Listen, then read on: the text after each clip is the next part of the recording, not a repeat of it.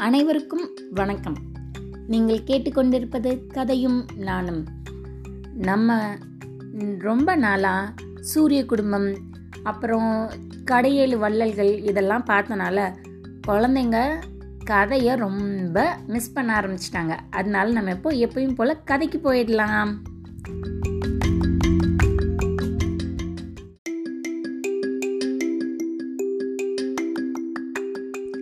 ஒரு வயசான பன்னிக்குட்டி அம்மாவுக்கு மூணு பசங்க இருந்தாங்க.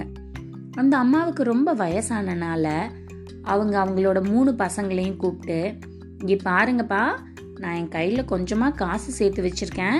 அதை மூணு பேருக்கும் சரி பங்கா நான் பிரித்து தரேன். நீங்கள் மூணு பேரும் உங்களுக்கு ஏற்ற மாதிரி வீடு கட்டிக்கோங்க. உங்களுக்கு வேணுங்கிற சௌரியமெல்லாம் பண்ணிட்டு நல்லபடியாக வாழுங்க. அப்படின்னு சொல்லி மூணு பேருக்கும் காசை பிரித்து கொடுத்தாங்க. மூணு பன்னிக்குட்டிங்களும் காசை கையில் வாங்கிட்டு நடக்க ஆரம்பிச்சாங்க. வீடு கட்டுறதுக்கு இடம் பார்க்கறதுக்காக. டிங் டிங் டிங் டிங் டிங் டிங் அப்படின்னு ஒரு மலை உயரத்துக்கு போயிட்டாங்க. அங்கேருந்து பார்த்தா நமக்கு எங்கே வீடு கட்டிக்கலாம் அப்படின்னு சுலபமாக இடம் கண்டுபிடிச்சிடலாம்ல அதுக்காக மேலே போயிட்டாங்க.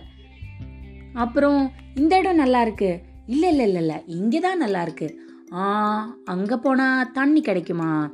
இங்கே போனால் நெருப்பு பிடிச்சிச்சுன்னா என்ன பண்ணுறது இப்படின்னு மூணு பேருக்குள்ள ஏகப்பட்ட வாக்குவாதம்.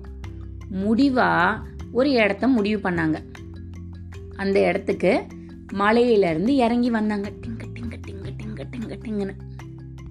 அப்போ அதில் அண்ணன் பன்னிக்குட்டி சொன்னிச்சான் நம்ம மூணு பேரும் சேர்ந்து ஒரே வீடு கட்டிக்கலாம் நமக்கு வேணுங்கிற பொருளெல்லாம் வாங்கிட்டு மிச்சத்தை சேமிச்சு வச்சுக்கலாம்.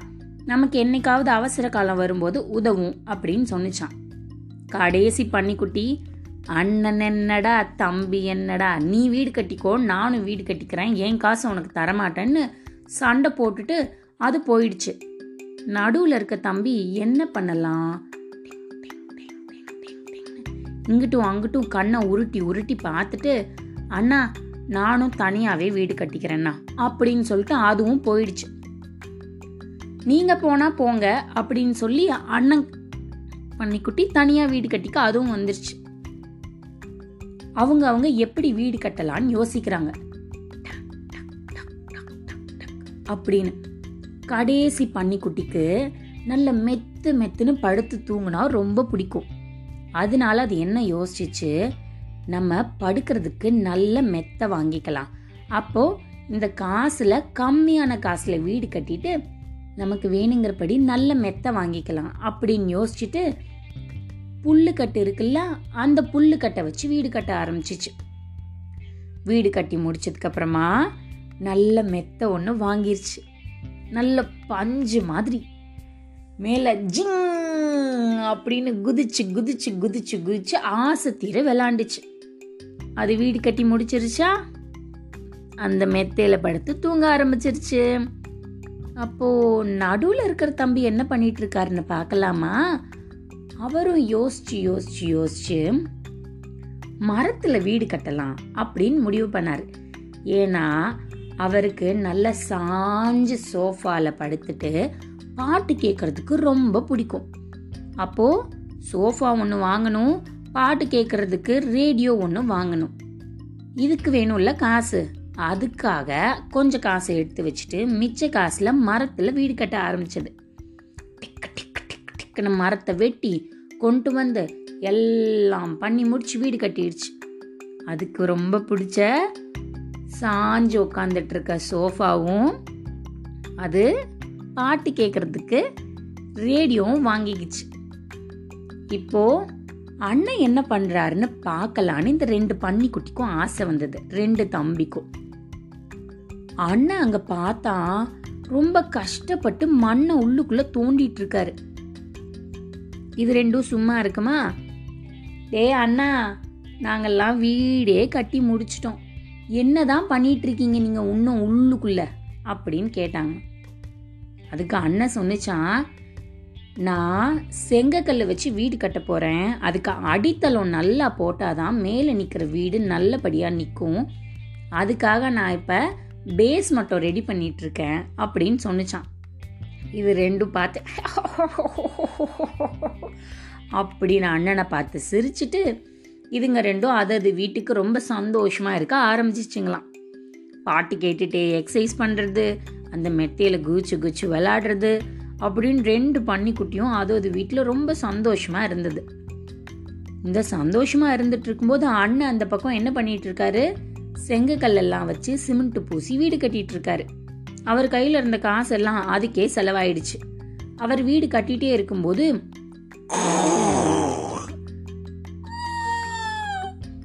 யார் இது? ஆ ஒரு குள்ள நரி வந்துச்சு அந்த பக்கமா. அது ரொம்ப அவசரமா அவங்க பாட்டி வீட்டுக்கு போய்கிட்டு இருக்கு. நடந்து வரும்போது என்னடா இந்த இடத்துல காலி இடமா தானே கிடந்துச்சு? இப்ப என்ன மூணு வீடு வந்திருக்கு? அப்படின்னு பார்த்துச்சு இந்த குள்ளநரி. சரி நம்ம யார் யார் இருக்கான்னு பார்ப்போம் அப்படின்னு பார்த்தா முதல்ல கடைசி தம்பி பன்னிக்குட்டி அப்புறம் நடுவில் இருக்க பன்னிக்குட்டி. அண்ணன் பன்னிக்குட்டி இப்பதான் வீடை கட்டி முடிக்க போறாரு. ஓஹோ. நீங்க இங்கே தான் வந்து வீடு கட்டியிருக்கீங்களா? அப்ப எப்படியும் இங்கே தான் தங்க போறீங்க? எனக்கு ரொம்ப அவசரமா எங்க பாட்டி வீட்டில் வேலை இருக்கு. நான் போயிட்டு வந்து உங்களை ஒரு கை பார்த்துக்கிறேன். அப்படின்னு மனசுக்குள்ள நினைச்சிட்டு இந்த குள்ளநரி என்ன பண்ணிடுச்சு? பாட்டி வீட்டுக்கு போயிடுச்சு. எப்படியும் வீடு கட்டி தங்கினா இங்க தானே தங்குவீங்க அப்படின்னு நினைச்சிட்டு போயிடுச்சு. அண்ணன் பண்ணிக்குட்டி இப்ப வீடை கட்டி முடிச்சாச்சு. வீடு ரொம்ப அருமையா இருந்தது. நம்ம மனுஷங்கள் வாழ்ற மாதிரியே செங்கக்கல் வச்சு ஜன்னல் கதவு புகைப்போக்கி எல்லாம் வச்சு வீடு கட்டிடுச்சு. அதுவும் வீட்டுக்கு வேணுங்கிற பொருள் எல்லாம் கொஞ்சம் கொஞ்சமாக நம்ம அப்புறமா சம்பாரிச்சு வாங்கிக்கலாம். இப்போதைக்கு நமக்கு வீடு போதும்னு நினச்சி அதுவும் நிம்மதியாக இருந்தது. கொஞ்ச நாட்கள் போக போக புயல் வர ஆரம்பிச்சது. அப்படின்னு. நடுவுல இருக்க தம்பி பண்ணிக்கு தான் பாட்டு கேட்கறதுக்காக ரேடியோ வச்சிருக்குல்ல? அதுல எச்சரிக்கை எச்சரிக்கை பண்றாங்க. இது மாதிரி இத்தனை நூத்தி ஐம்பது கிலோமீட்டர் வேகத்துல புயல் காத்து அடிக்கும். இந்த ஏரியால அடிக்கும். நீங்கெல்லாம் பாதுகாப்பா இருங்க அப்படின்னு சொல்லி. இது கடைசி தம்பிக்கிட்ட போய் சொன்னுச்சு. தம்பி புயல் அடிக்கும்னு சொல்கிறாங்க நீ கட்டின வீடை பார்த்தா எனக்கு என்னமோ நம்பிக்கையாக படலை. நீ ஏன் கூட என் வீட்டுக்கு வந்துரு அப்படின்னு. சொன்ன உடனே கேட்குமா அது? புயல் அடித்தா நான் பார்த்துக்கிறேன் நீ போ அப்படின்னு சொல்லிருச்சு கடைசி பன்னிக்குட்டி. இந்த தம்பி நடு தம்பி பன்னிக்குட்டி வீட்டுக்கு வந்து தூங்கிடுச்சு. புயல் கொஞ்சமா அடிக்கும் போது ஒன்னும் ஒன்னும் தெரியல.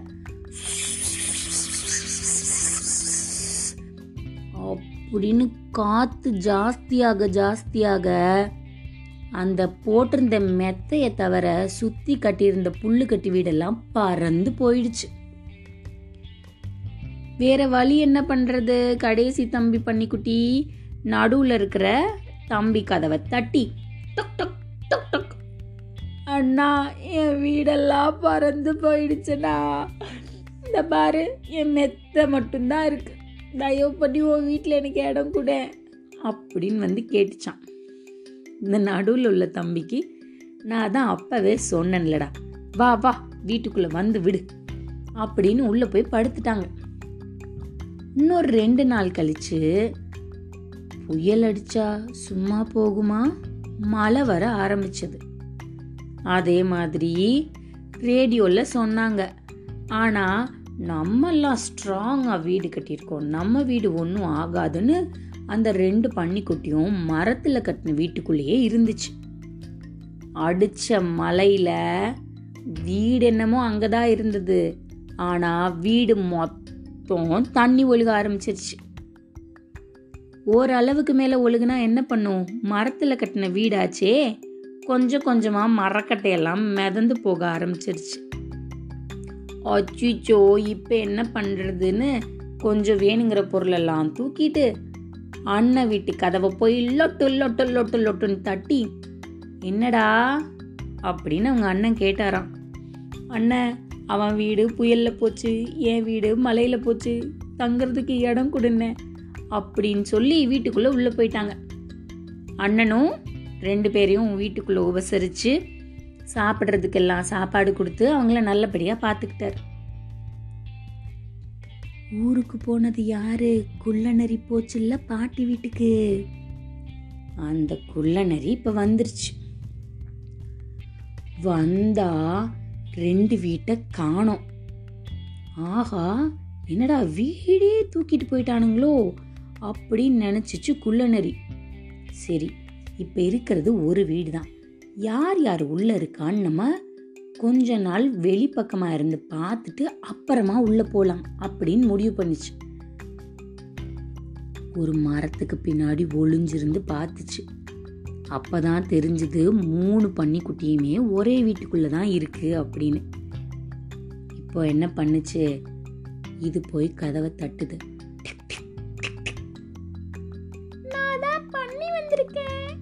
அப்படின்னு சொன்னிச்சான்.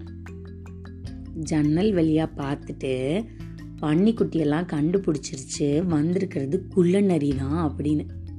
கதவையே திறக்கலை. அதுவும் முட்டி மோதி தூரத்துலேருந்து ஓடி வந்து கதவு மேலே இடித்து முடிஞ்ச வரைக்கும் மூச்சை அடக்கி "ஹூ" அப்படின்லாம் ஊதி பார்த்துச்சு. அந்த வீடை ஒன்றுமே பண்ண முடியல. இது கதைக்காகாது போல அப்படின்னு நினைச்ச குள்ளநரி மேலேருந்து புகை போக்கி ஒன்று இருக்கும்ல அது வழியா நம்ம இறங்கலாம் அப்படின்னு முடிவு பண்ணி வீட்டுக்கு மேலே ஏறிச்சு. அங்க ஏறினதுக்கு அப்புறமா உள்ள இறங்க போறதுக்குள்ள வீட்டுக்குள்ள இருக்க மூணு பன்னிக்குட்டியும் அந்த புகை போக்கிக்கு கீழே நெருப்பு பத்த வச்சுட்டாங்க. இறங்க இறங்கவே சூடு தாங்காம அங்கிருந்து ஒன்று பறந்து போய் பக்கத்தில் இருக்க தண்ணிக்குள்ளே விழுந்துருச்சு குள்ளநரி. இப்போ மூணு பன்னிக்குட்டிக்கும் எந்தவித ஆபத்தும் இல்லாமல் சந்தோஷமாக வாழ்ந்துட்டு வந்தாங்க. அவங்க அம்மாவையும் கூட கூட்டிட்டு வந்து இதே வீட்டில் தங்க வச்சுக்கிட்டாங்க. எல்லாரும் ஒத்துமையாக இருந்தாங்க.